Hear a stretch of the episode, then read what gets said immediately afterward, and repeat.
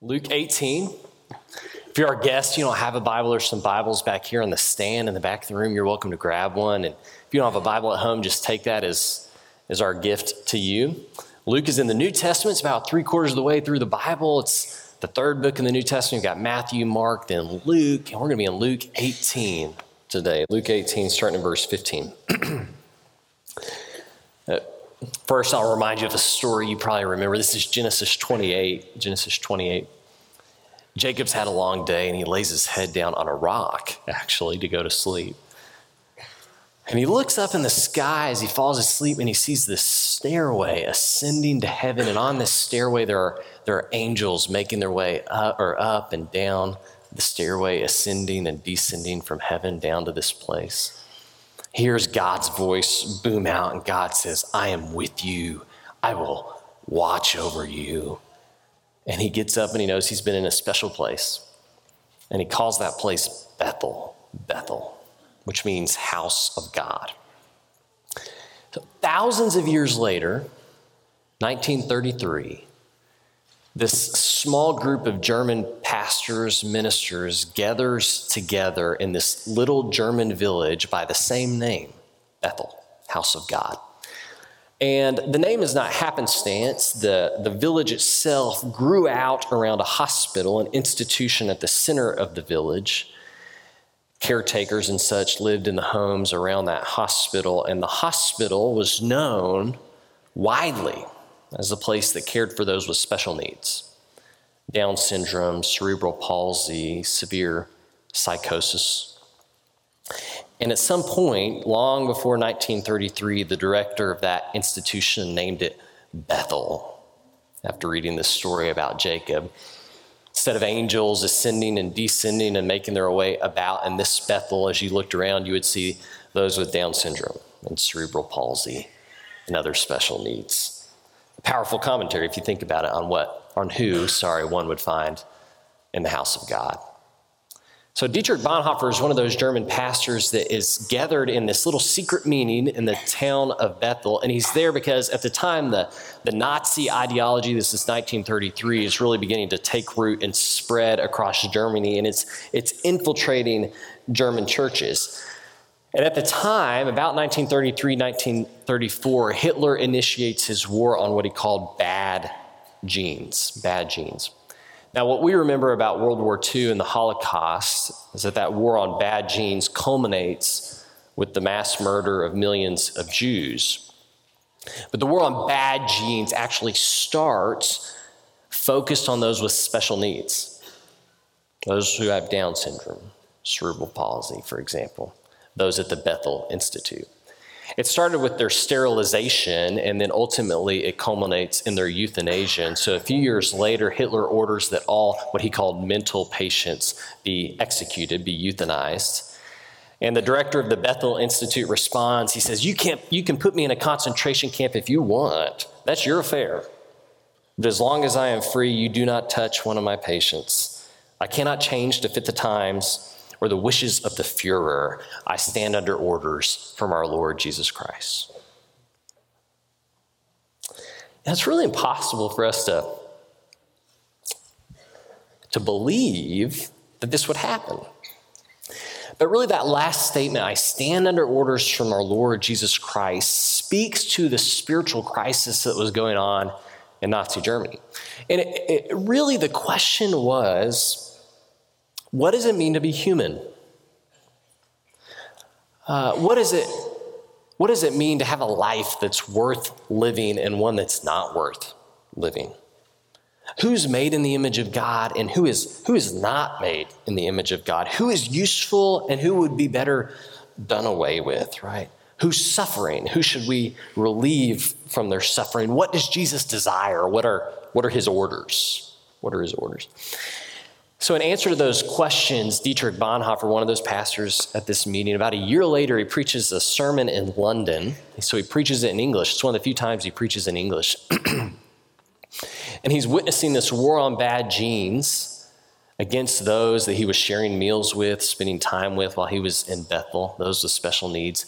And so, he preaches on that, on what it means to be human, what it means to be made in the image of God as he thinks about those back at Bethel. And he takes one text for his sermon, which is 2 Corinthians 12 9. But he said to me, Jesus, My grace is sufficient for you, for my power is made perfect in weakness. And Bonhoeffer begins his sermon and he says, What is the meaning of weakness in this world? What's the meaning of physical or mental or moral weakness? Have we ever realized that ultimately our whole attitude toward life, toward man, toward God depends on the answer to this problem? He said. I think he's right. This Friday, Highland's really fortunate because we get to co host the Night to Shine event. Night to Shine is like a, a prom for young people with special needs. We're hosting it with Union Avenue Baptist Church. Many of you have volunteered. I'm so thankful that, for that. I don't know if it's too late or not. I think you can still volunteer.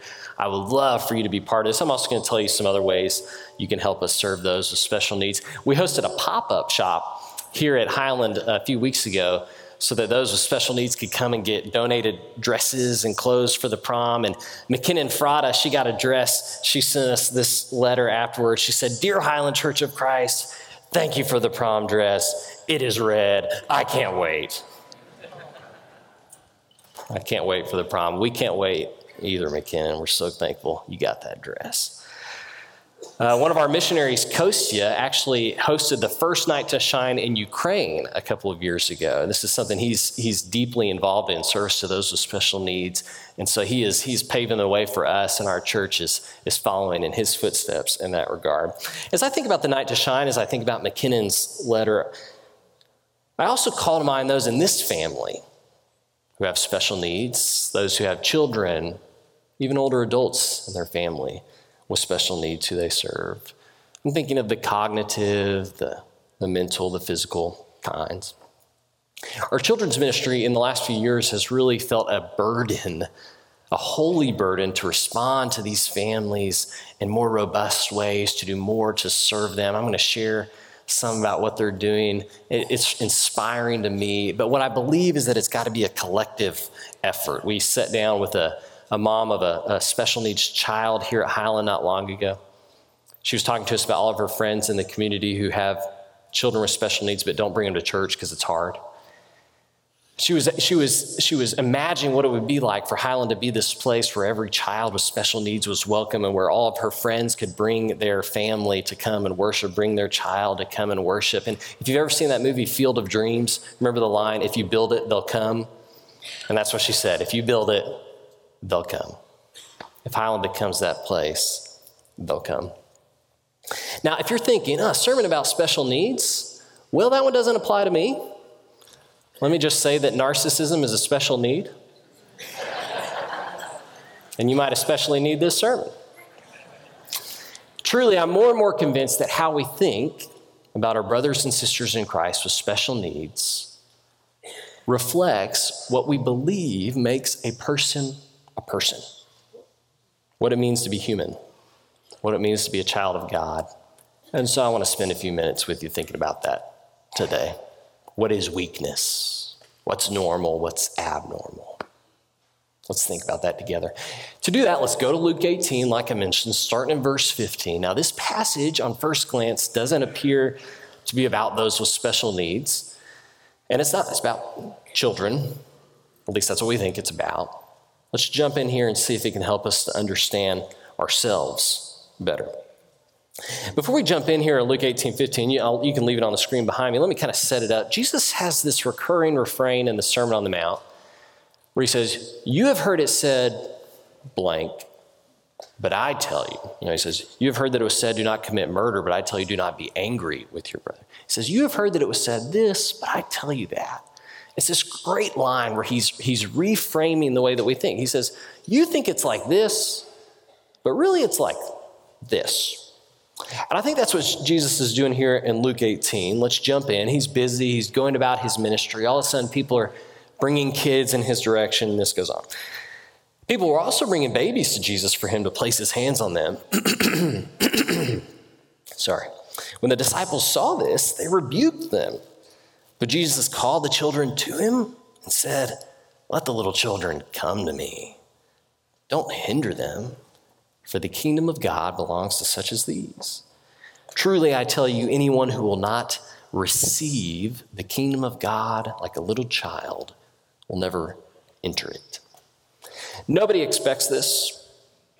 You know, we've heard this so many times that we expect it. We've been to enough VBSs that we've got a pretty uh, good idea of what's going on in this story, right? We expect Jesus to, to bring those little children to him to say, the kingdom of God belongs to these.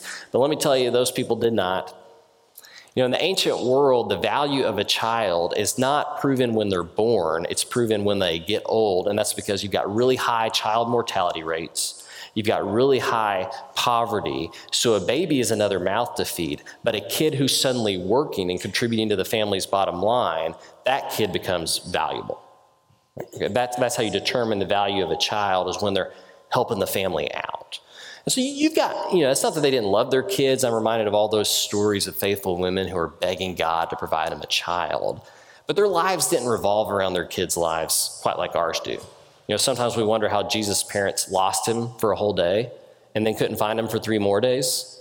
Right? Okay, it's because their lives didn't revolve around him like ours do. Okay. Uh, what's he saying here? At first glance, like I said, this, this passage may not appear to be about the topic at hand today, but let's jump in a little bit deeper. What's he saying? Notice that the little children have to be allowed to come to Jesus. See, let the little children come to me, you do not hinder them. Okay. And then notice that they don't make the kingdom of God, they don't expand the kingdom of God. They don't further the kingdom of God. They don't choose the kingdom of God. They what the kingdom of God? They receive the kingdom of God. What's he saying about children here? It's pretty obvious. Children aren't in control, they are dependent. Other people allow them to go places, other people make their decisions for them. They only receive what they're given. They don't go out and earn it or achieve it. They just receive what's given them. And we know that. You know, those are the things that make a child a child. He's not just describing children, he's saying something that's pretty radical, and you really got to pay attention. He's saying that those who will receive the kingdom of God must be just like just like children. So he's actually making this really disarming statement that we kind of gloss over because we've heard this story so many times. And it's a disarming statement about not children, it's about what it means to be human. You know, the implication is really subtle, but it has profound meaning. He's saying that to be a child of God, to be human, to be part of God's kingdom, is not to be in control is not to be independent, but to be dependent, to be like a child. Now, okay, when we kind of point that out, it sounds, it sounds impossible. I'm reminded of Nicodemus in John 3. Jesus tells him that if he wants to enter the kingdom of God, he's got to be born again. You remember that? He's got to be born again. And he's like, I'm an old dude. How am I going to get back in my mom's womb? Okay, that's not the direction you move, you move the opposite direction. Growth starts in the womb and then heads out after that, right? Okay. He says, I can't move in that direction. All right, now here's what I want you to do I want you to think with me for a moment about those with special needs. You might call to mind someone you know, someone you're close with. I think they've got something really meaningful to teach us here. Because for many of them, they'll never be fully independent. They will remain, to some degree, like the children that Jesus is bringing into his arms, forever dependent. dependent. Now, that, you know, is maybe obvious to us, but it's actually that. Like, if you were to, to penetrate beneath the layers of what was going on in Nazi Germany, at its core, that was how they justified the euthanasia of thousands with special needs. And this is how. What they believed was that to be dependent is to suffer. And so the church gets behind this because the church says our job is to relieve suffering. And so in Nazi Germany, you find for the first time the idea of mercy killing, mercy killing, which the church puts its stamp of approval on. So we're not Nazis. That idea makes our stomachs hurt, but it says something about a worldview that apparently can even infiltrate the body of Christ. So let's, let's try to flesh it out because I think it is possibly here from time to time. It's possibly in me from time to time, and it's this view, probably subconscious. This, this, these moments where we buy into the belief that to be human is to be more and more independent. That as you grow, you become increasingly capable. And as you become increasingly capable, you become increasingly independent. And the more independent you are, the more valuable you are to the world around you. You're a giver, you're not a taker, you're not a dependent. It's that moment when you go from being a dependent on somebody else's tax return to filing your own and having a bunch of people depending on you. And we say that that's the trajectory that our lives should follow. We should become increasingly independent as we grow. That's what it means to be fully human, to be valuable, to be strong. And of course, that's not the trajectory of life for many with special needs. And we think, well, we don't believe that. I was at a preacher's conference. I've told you before about how rowdy those get. And I was at this preacher's conference. And uh, I was roomed up with a guy I didn't know, a uh, preacher in another state. He's got two older boys and an adopted daughter. His adopted daughter has Down syndrome. She's had a host of, of medical issues related to that, long hospital stays. And he's telling me stories as we roomed together for a couple nights. And, and then I got to thinking about our adoption support fund that we have here at Highland. We help families adopt. We recently helped another family. It's one of the beautiful things. So I'm always curious if other churches are doing that, what that looks like in those places. And so I asked him, Did your church help you pay for the adoption? And, or if, if not, how'd y'all pay for it? You, I know these things are expensive. And I'll never forget, his face just sunk. And he said, Eric, you know the worst thing about this? The worst thing. He said, It hasn't been the hospital stays, the sleepless nights. He said, The worst thing was when we went to a doctor and we found out she was cheaper like she was broken. So there's a discount on a special needs child. Okay, why? Because that worldview is, is woven into the fabric of our lives, the fabric of the institutions all around us. That to have value is to be more and more independent. You know, if that story saddens us, if that the kind of the calling to attention, that worldview, if that saddens us, it saddens us because we expected or we hoped, because of that worldview, for something different for every child.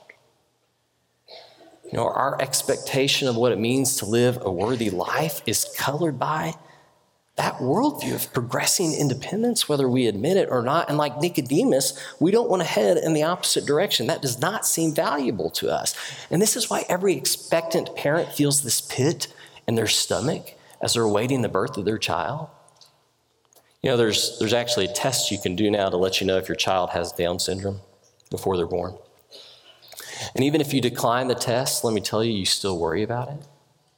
You still wonder about it. And you don't wonder about it because you won't love the child that's born into your home like the Alexanders talked about. Okay? You worry about it because we are all shaped by this expectation that our children will hatch and they'll grow. And one day they'll leave the nest and they'll become full and have the fullest possible life and they'll be, they'll be strong. We want the fullest life for our children, and we cannot escape this subtle and pernicious connection that the fullest life is one and the same as the independent life. That those two are the same. And yet, you know, Jesus says the very opposite. Jesus says that the fullest life, life in his kingdom, is not about becoming more independent, but less.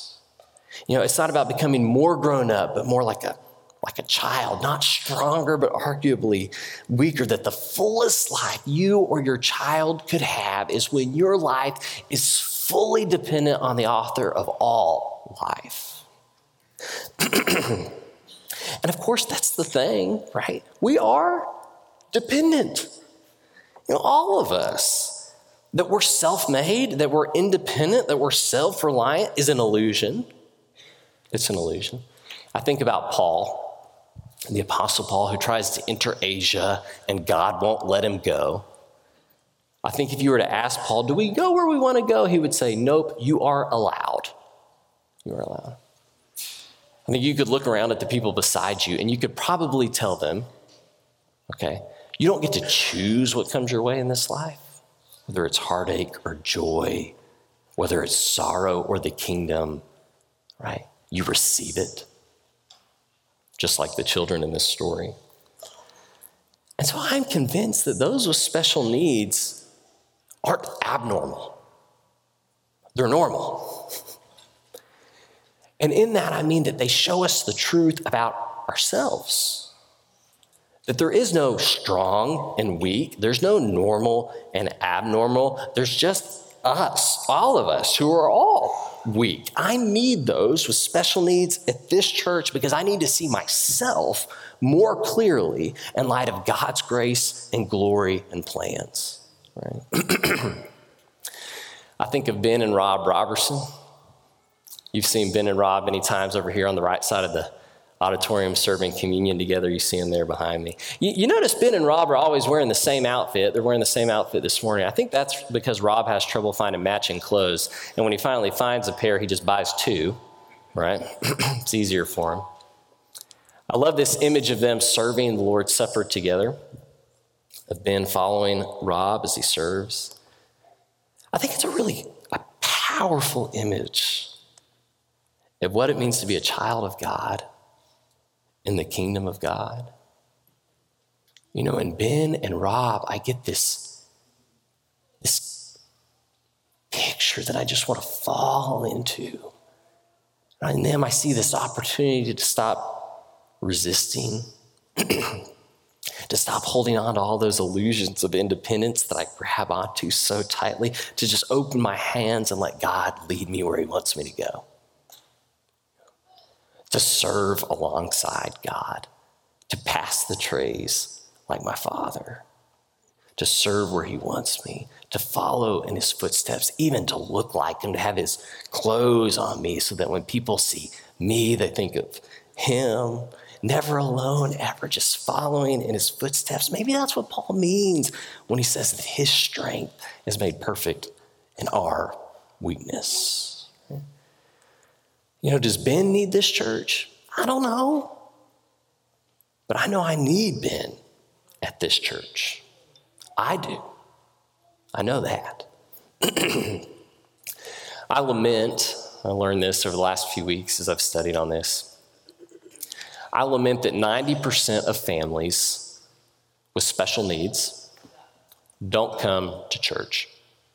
90% like that mom was telling us earlier, it's just, just hard for them.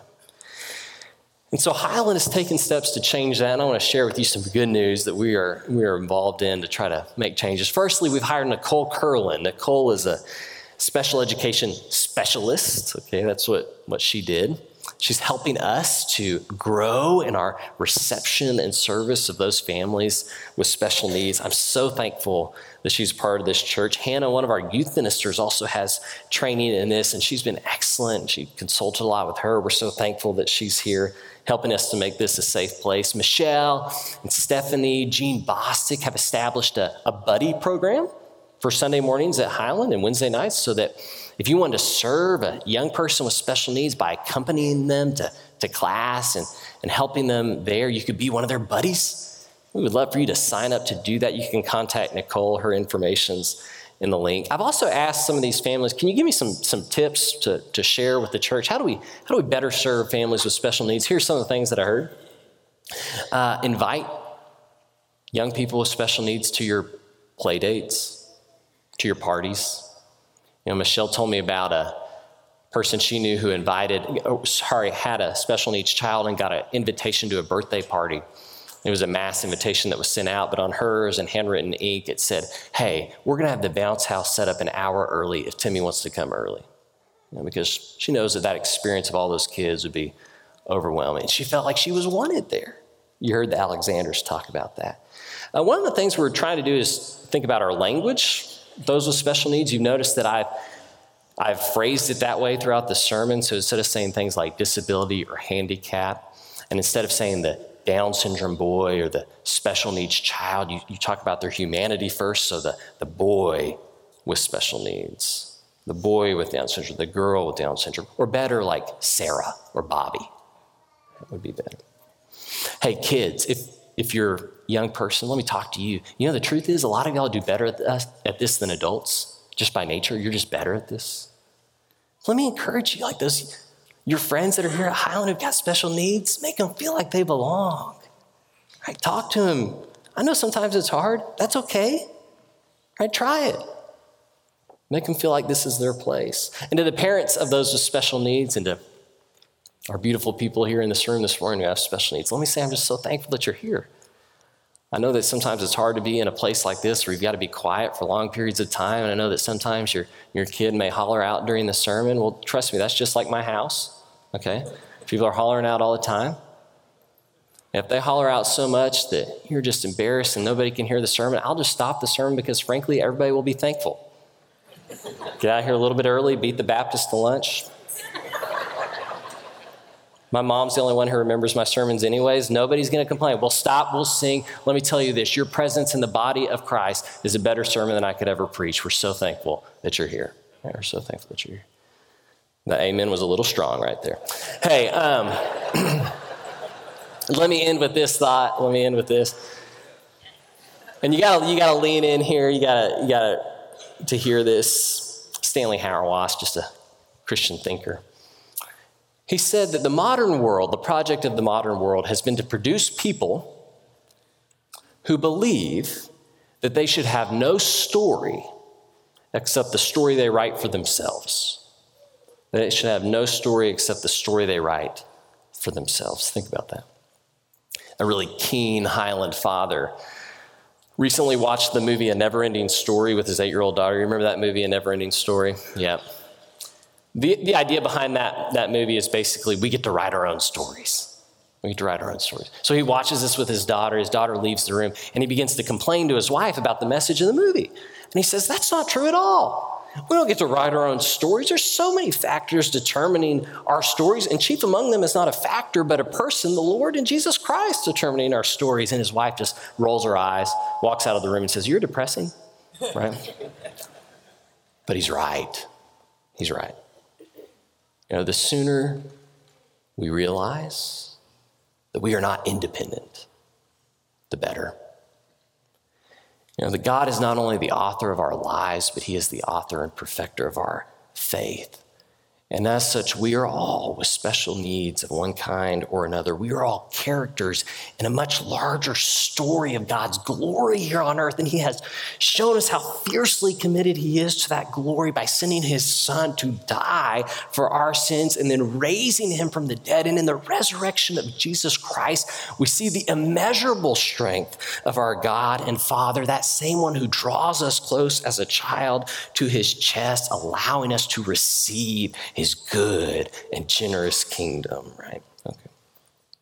Each of us are just characters in that story. And as characters, we are dependent on the author.